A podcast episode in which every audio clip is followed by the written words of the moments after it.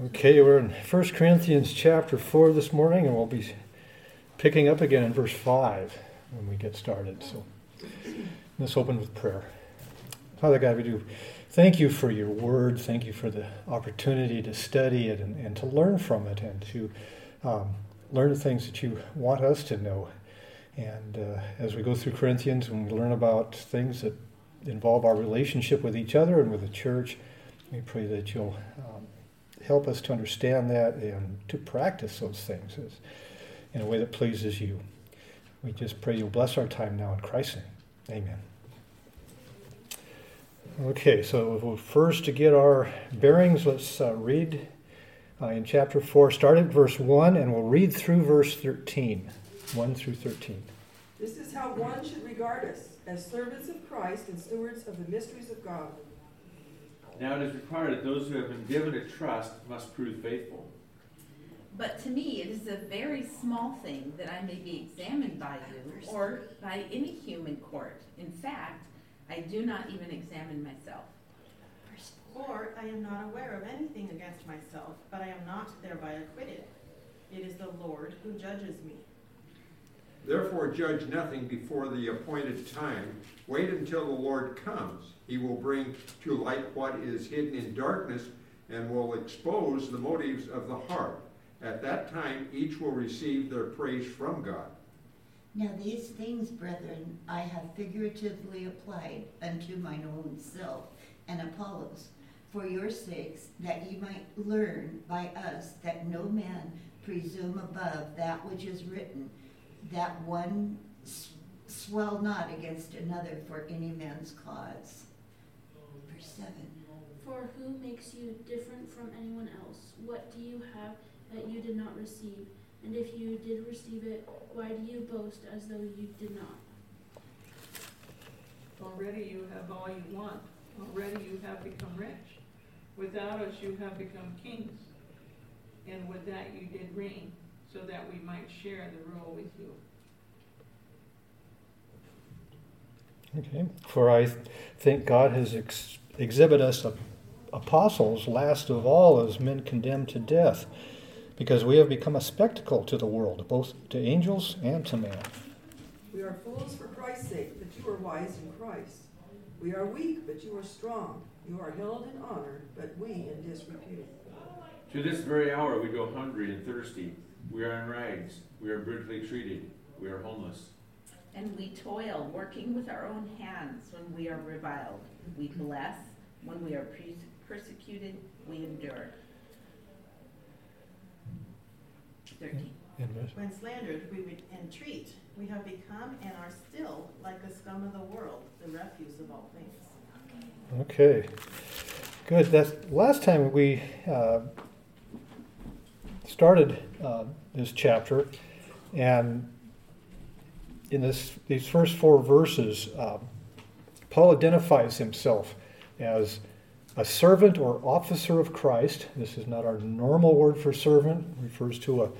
Uh, remember, the, the Pharisees sent their officers to arrest the apostles when they, when they were preaching, or to arrest Jesus. So it says uh, subservient officer who, who serves their master, but they also have authority of their master.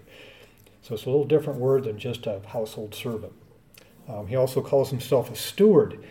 And we saw that stewards in a household, the chief steward ran the household. So he also has authority of the master over the other uh, servants. And so both of these words include not just service, but also authority. And that, and that describes an apostle. Apostles represent someone, they have the authority of the one they represent. Um, his stewardship specifically dealt with the mysteries of God. And we spent some time looking at the mysteries of God.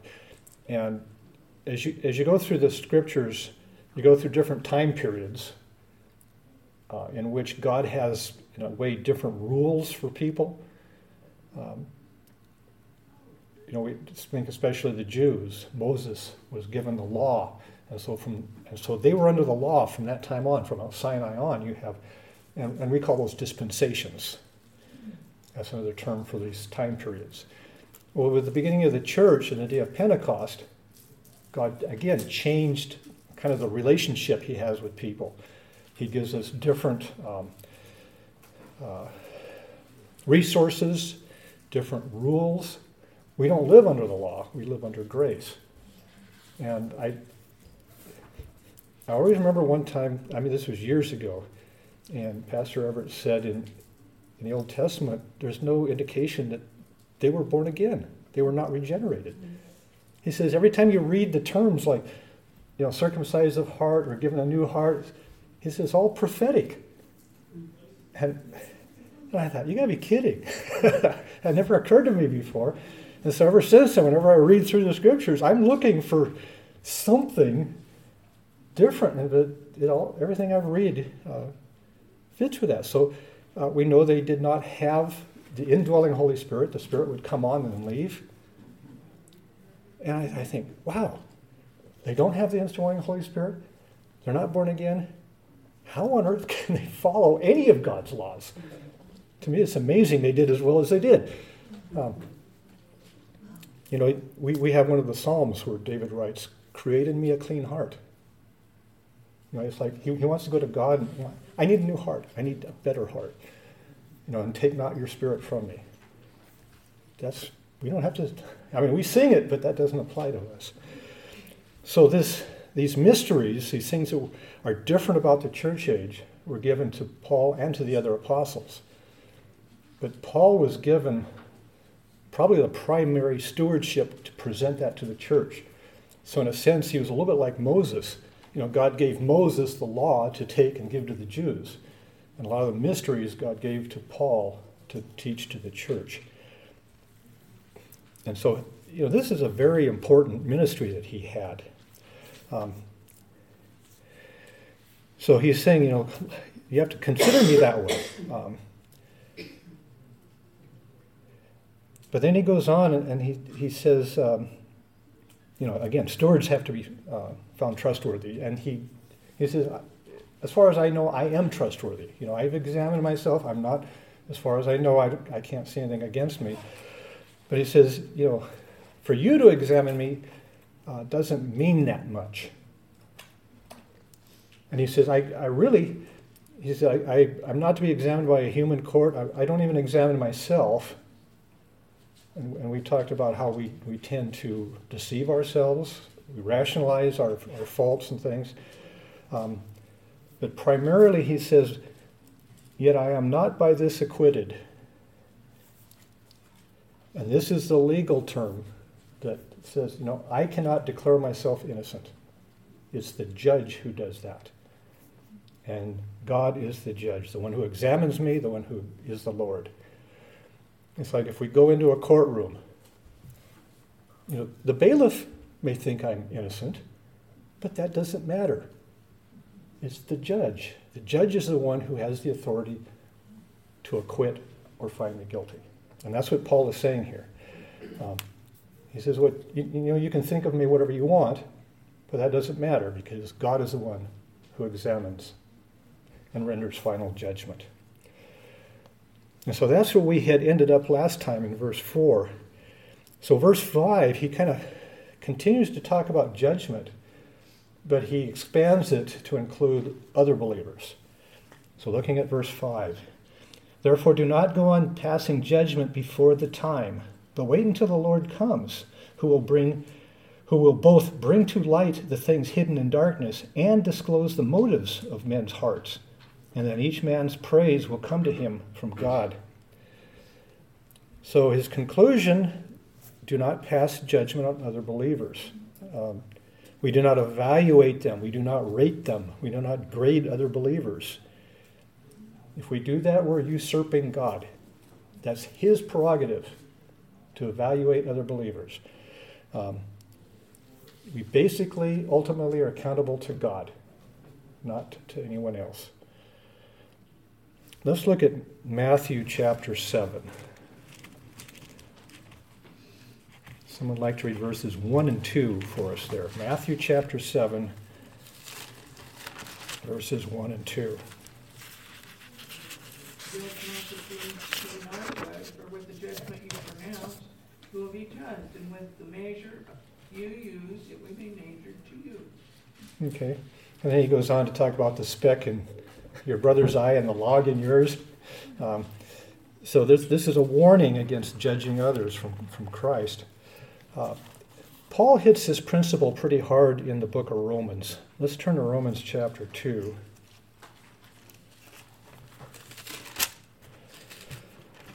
And someone like to read verse 1 and also verse 16. Verse 1 and verse 16. Therefore, you have no excuse, every one of you who passes judgment. For in that which you judge another, you condemn yourself. For you who judge practice the same things. On the day when, according to my gospel, God will judge the secrets of men through Christ Jesus. Okay, so chapter 1, he condemns human, human beings. Seriously. I mean, there's a lot of condemnation there. But then he says, okay, but don't go judge. You can't judge others because you're really doing the same thing. If you really look deep down, you're doing the same thing. And then in verse 16, he says, you know, God judges the secrets of men. God knows what's going on way down deep inside us. Um, and so that's why he has the ability to judge correctly and justly. He has the omniscience to do that. Let's also turn to chapter 14. Romans. Yeah, Romans chapter 14. Yes.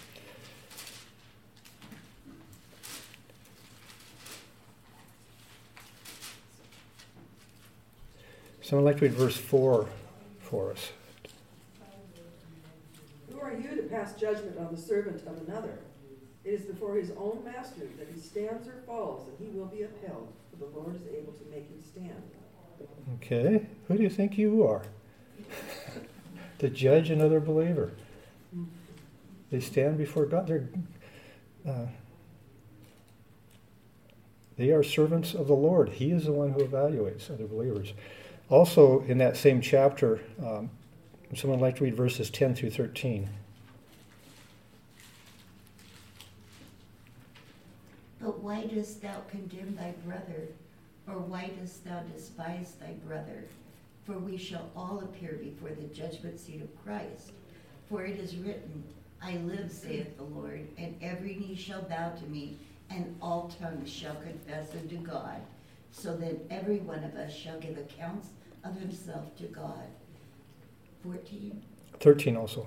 Let us not therefore judge one another any more, but use your judgment rather in this that no man put an occasion to fall or a stumbling block before his brother.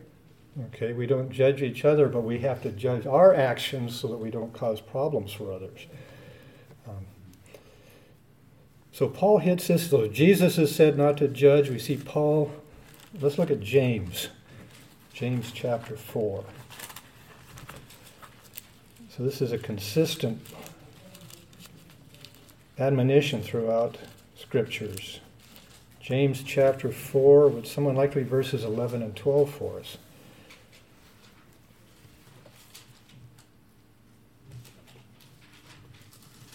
Do not speak evil against one another, brothers. The one who speaks against a brother or judges his brother speaks evil against the law and judges the law. But if you judge the law, you are not a doer of the law, but a judge. There is only one lawgiver and judge, he who is able to save and to destroy. But who are you to judge your neighbor? Okay. So, I hear James is saying when, when, when you judge your brother, you are making yourself a judge in the eyes of the law. But he says there's really only one judge, and it's, it's Christ.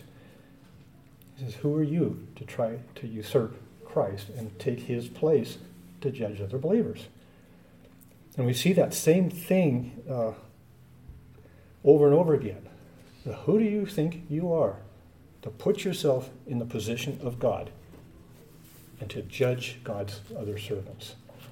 Um, what do we call it when we put ourselves in God's position? Or Sin. make, what? Sin. Sin, That's yeah.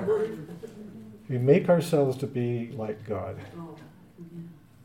I've heard that Someone phrase else before. It's blas- It's blasphemy. I've heard that phrase This- before somewhere. Yes. This is, this is really a form of blasphemy. When we judge other believers, we're putting ourselves in the place of God. That's why they would try to stone Jesus. You're making yourself out to be God. You're committing blasphemy. You deserve to die. So, this is a very strong warning here about judging others. Um, but it's also a natural human tendency. So, we have to watch out for that. Um, very, very much.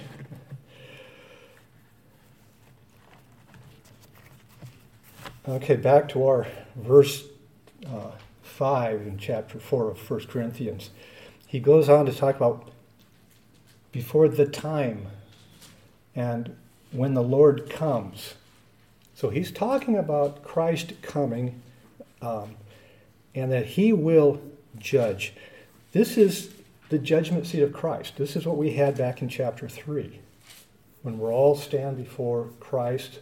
Um, our deeds, our works, we have gold, silver, precious stones, wood, hay, and straw. Yes, that is what he's talking about here. We will stand before Christ. He will judge our works.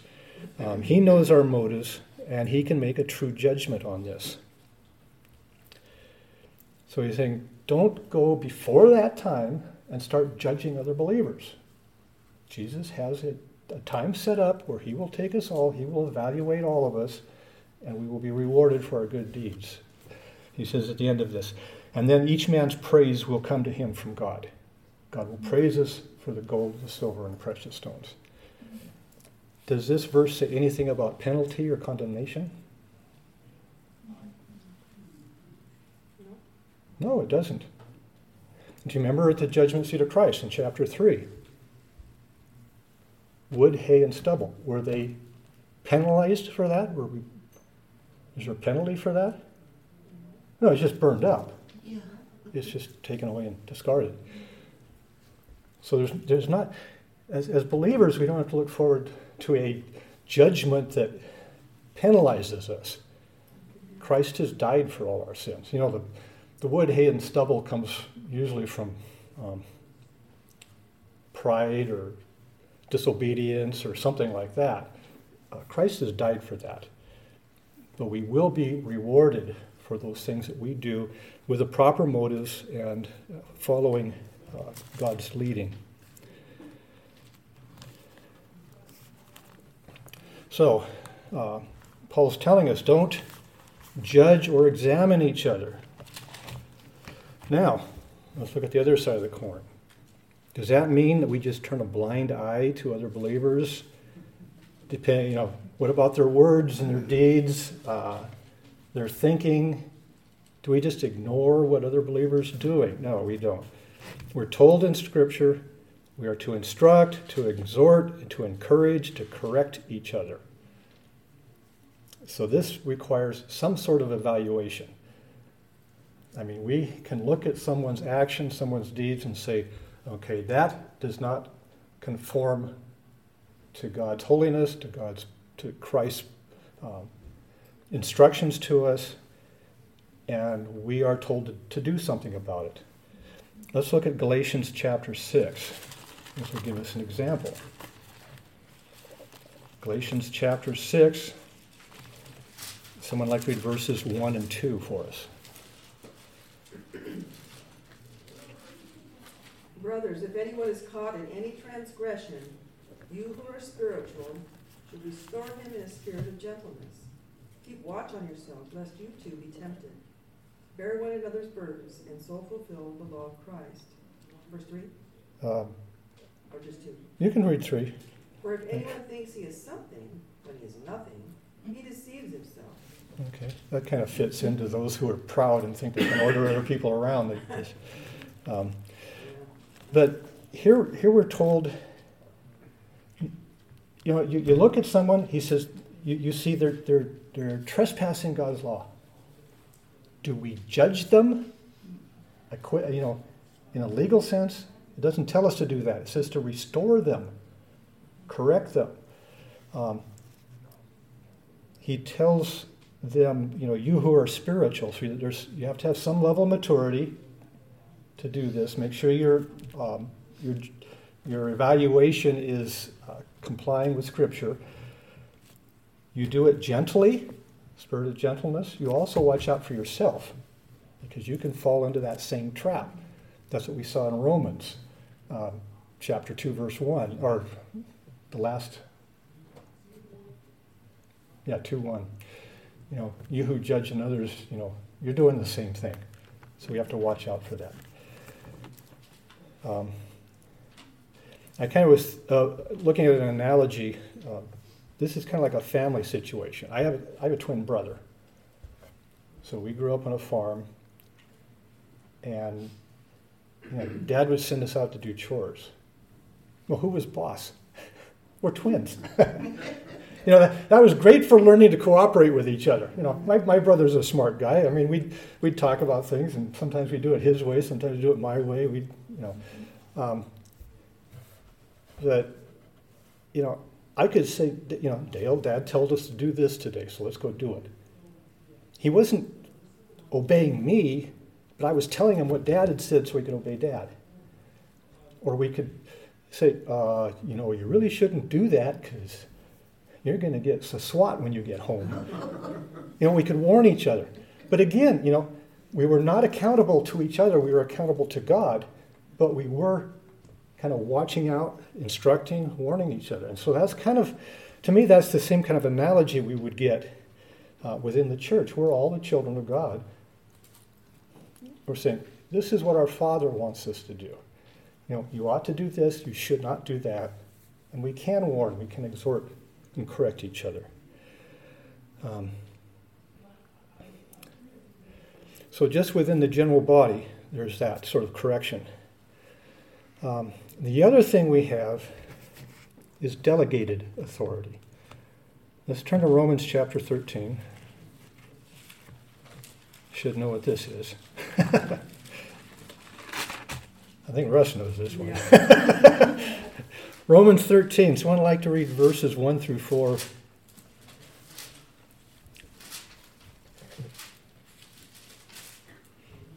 Since you brought my name up, I'll read it. Okay. Let everyone be subject to the governing authorities, for there is no authority except that which God has established. The authorities that exist have been established by God. Consequently, whoever rebels against the authority is rebelling against what God has instituted, and those who do so will bring judgment on themselves. For rulers hold no terror for those who do right, but for those who do wrong. Do you want to be free from fear of one in authority? Then do what is right, and you will be commended. For the one in authority is God's servant for your good. But if you do wrong, be afraid, for rulers do not bear the sword for no reason. They are God's servants, agents of wrath to bring punishment on the wrongdoer. Okay. so if you're driving down the freeway at 80 miles an hour and you see the red and blue lights flashing in your rearview mirror, that's what's happening here. Um, so God's delegated this authority to judge and to find guilty or acquit. We have an entire legal system, you know, in our government. They make laws, and, and, and this is all delegated authority. You know, we can't just say, well, these are all human laws, and, and you know, I'm a Christian, and so I don't have to submit to them. No, we're not allowed to do that. This is delegated authority from God. You know, and that's what, and that brings up some issues because they're not Christians. They don't know God's word, and we got some really crummy laws. Some of them are total nuisance. Some of them are just as stupid as can be.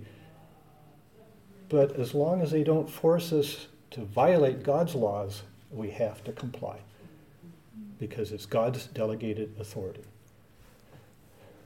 We had to get a shorelines permit for our elevator.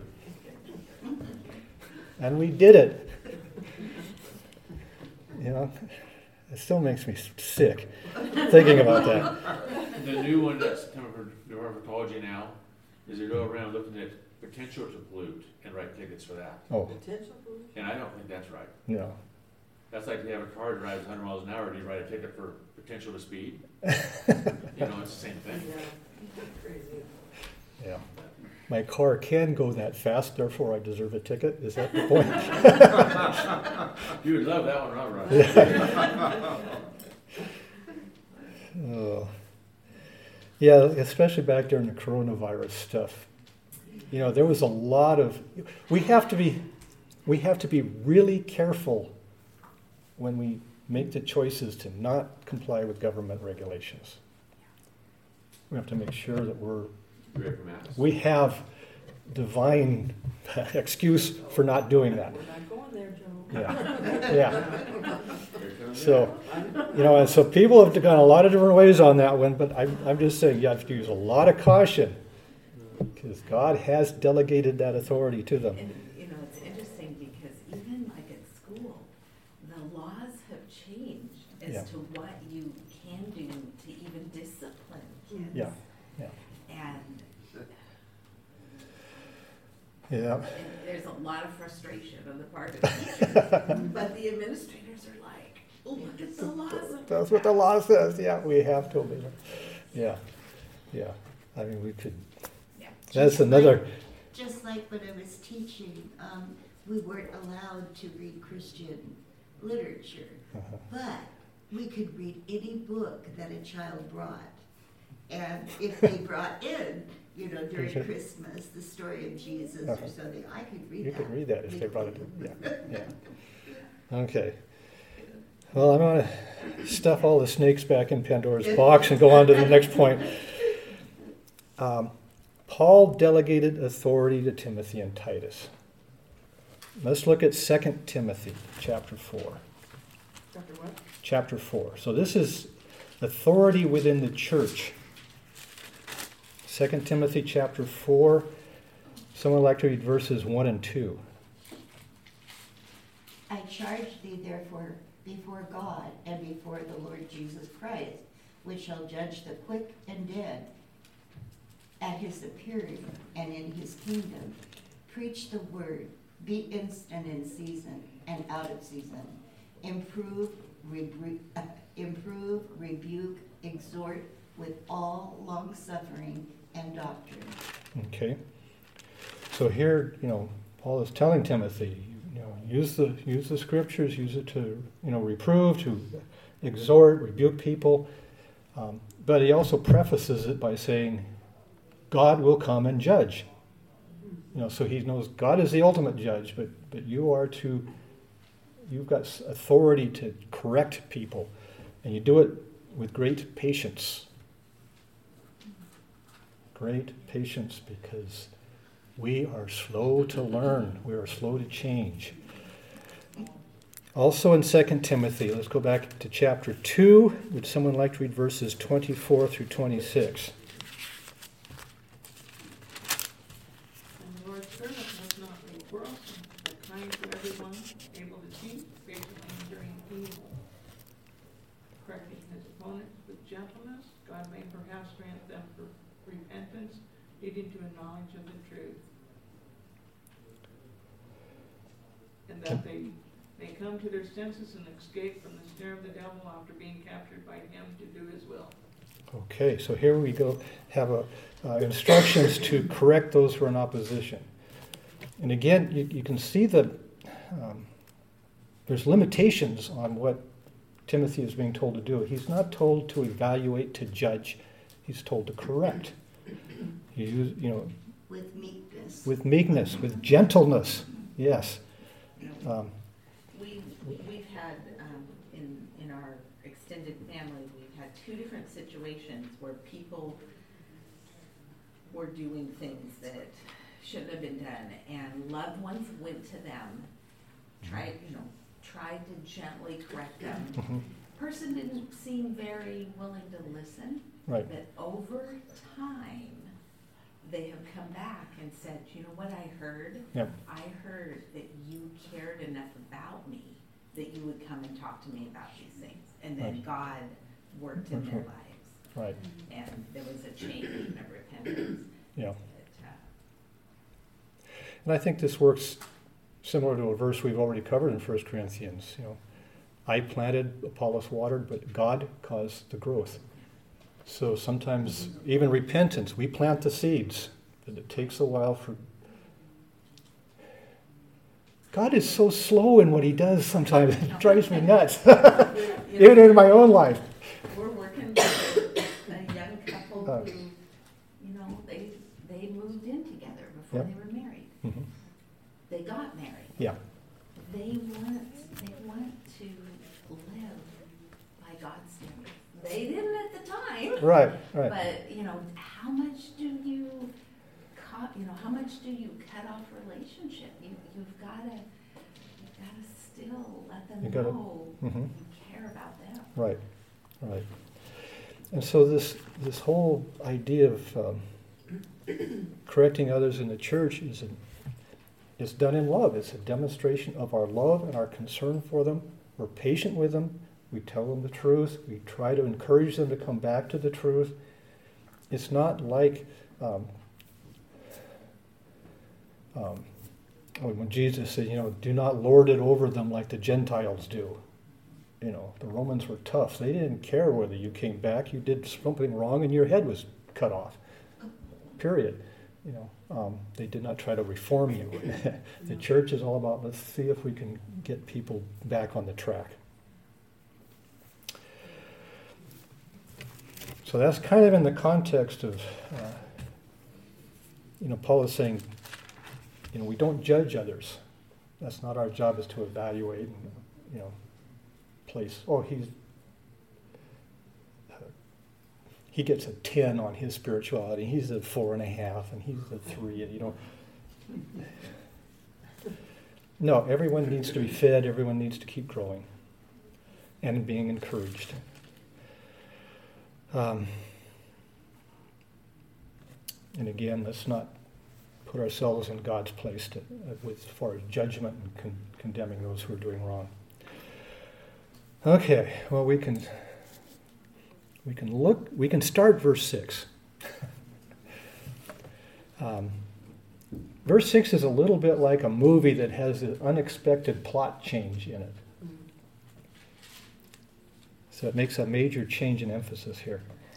So, verse 6, he says, Now these things, brethren, I have figuratively applied to myself and Apollos for your sakes, that in us you might learn not to exceed what is written, in order that no one of you might become arrogant on behalf of one against another. So, Paul is saying he's been using himself and Apollos as examples of being the servants of God, um, having gifts and being gifts to the church for the church's per, you know, uh, advantage uh, and, and growth. And as such, they should not have any special recognition. There should be no, you know, they're not special. They should not have, you know, uh, be um, any adulation or because that all belongs to God. God's the one who gives us the gifts. Um, and what, what Paul's now saying is he wasn't really talking about himself and Apollos. We were just being used as examples. Um, because now he's going to turn and address the true culprits, the true problem people. And that's what he means by being figuratively applied. Um, this word is used much differently, or seems to be differently, in 2 Corinthians chapter 11. Look at this word that's translated applied or figuratively applied. Let's go to 2 Corinthians chapter 11. And I was rather surprised to find this. Someone like to read verses 13 through 15.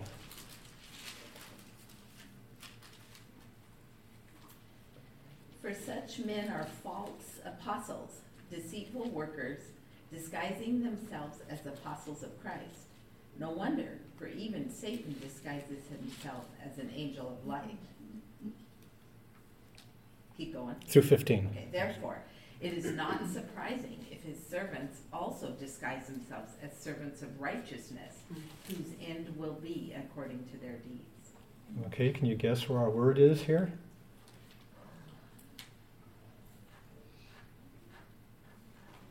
It's three times. It's one of the main points he's making here. Disguising. Disguises himself. Satan disguises himself. Satan is taking himself and putting him in the place of, of, a, of a righteous person, as an angel of light.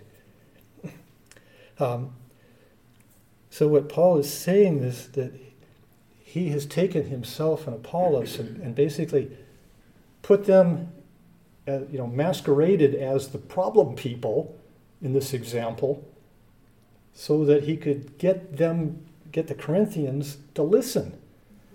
Because um, this, he's, he's going to criticize them quite heavily here. And what, what happens when we get direct criticism? Boom, our shields go up, right? We start, we, we figure out how do I defend myself from this? I'm not going to listen. I'm just going to think about how to retort. You know, what are my excuses? Shields up. As soon as the, you know, and so Paul's sneaking around that. He says, I'm going to get, I'm going to use me as the example of the bad guy, and Apollos in a way, and we'll get you to see the principle first and understand the principle. And now we're going to say, okay, that's what's happening in your church with these other people. Do you see the principle? Okay, now you apply it to them. Um, so is it kind of like prophet went to David? This, yeah. Okay. Second Samuel 11. We're going to read that. This is this. I love this passage because this is how you. This is the plot twist. this is yes. Second Samuel chapter 11. We're going to have to read around because this is a long story. Okay, so David has uh, gone into Bathsheba and had. Um, I've just read this. Uriah the Hittite put to death. So we're going to read 2 Samuel 11, starting at verse 26, and read through chapter 12, verse 7. So 11, 26 through 12, 7. When the wife of Uriah heard that Uriah, her husband, was dead, she lamented over her husband. After the time of mourning was over, David and her brought up to his house. David had her brought to his house, and she became his wife and bore him a son. But the thing David had done displeased the Lord. Then the Lord sent Nathan to David, and he came to him and he said, There were two men in one city, the one rich, the other poor. The rich man had very many flocks and herds. But the poor man had nothing except one little ewe, ewe lamb he had a bought. He raised it, and it grew up with him and his children. It, it shared his food, drank it from the, his cup, even slept in his arms. It was like a daughter to him. Now there came a stranger unto the rich man, who refused to take of his own sheep and of his own oxen to dress for the stranger that was come unto him, but took the poor man's sheep and dressed it for the man that was come to him. Then David was exceedingly wroth, wroth with the man, and said to Nathan, As the Lord liveth, the man that hath done this thing shall surely die. And he shall restore the lamb fourfold because he did this thing and because he had no pity. Nathan then said to David, You are the man. Thus says the Lord God of Israel It is I who anointed you king over Israel, and it is I who delivered you from the hand of Saul. And he goes on to tell how he blessed David. Why did you do this? So this is, but you, you see, Nathan told him the story. And David understood the principle. He had no you know, no shields up, because Nathan wasn't talking about him, was he? He was talking about somebody else. He was talking about this rich man. Um, and David was furious. He deserves to die. And, and Nathan dropped the, dropped the bomb on him. He said, It's you. this is what you did. And now I'll, now I'll show you, you know, in the following verses how it applies to you. And, and and David had to agree with that. And so, um, so that's kind of what's been going on here back in, in uh, 1 Corinthians chapter 4. Uh, actually, the whole chapter 3 and 4, 2, 3, and 4, something like that. Um, he's saying, you know, I've been using myself and Apollos to teach you this principle without being threatening. But now I'm going to let you know what the real problem is. You have people in your church who are doing exactly this. Um, so uh, he's teaching them the principle first, and now he's going to apply it specifically after they've already learned the principle and they've agreed with it. So that's uh, we're going to have to stop right there for time, but uh, we'll we'll work on the application again when we pick up next week. So, Joe, would you like to Sure. pray for us? Lord, we do thank you for your word, for the stories that speak truth, for the fact that you are speaking truth the whole time you are talking to us through the word. It is the living word that is directed to us. We thank you for it. We thank you for the study of it, for the way we can glean things from it. And Lord, we just want to thank you that it is something that we can still in this country do of, of meet publicly in this type of setting.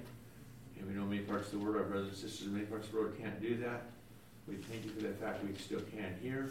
Lord, that you'll be with um, our leadership, our country's leadership, that they'll be drawn back to your, your ways of life instead of their seeking things after their own. So we do pray for our government. We pray for those in power above us, that as we can um, live our lives for you here, that it'll be an example for others. Lord, just pray for it all time, that your word will be, go forward, that your word will be passed down, and that people will receive it for what it is. And we pray for this next hour to come with Robert teaching us. We just pray, Lord, that we'll be here ready to listen in a worshipful attitude. In your precious name we pray. Amen. Amen.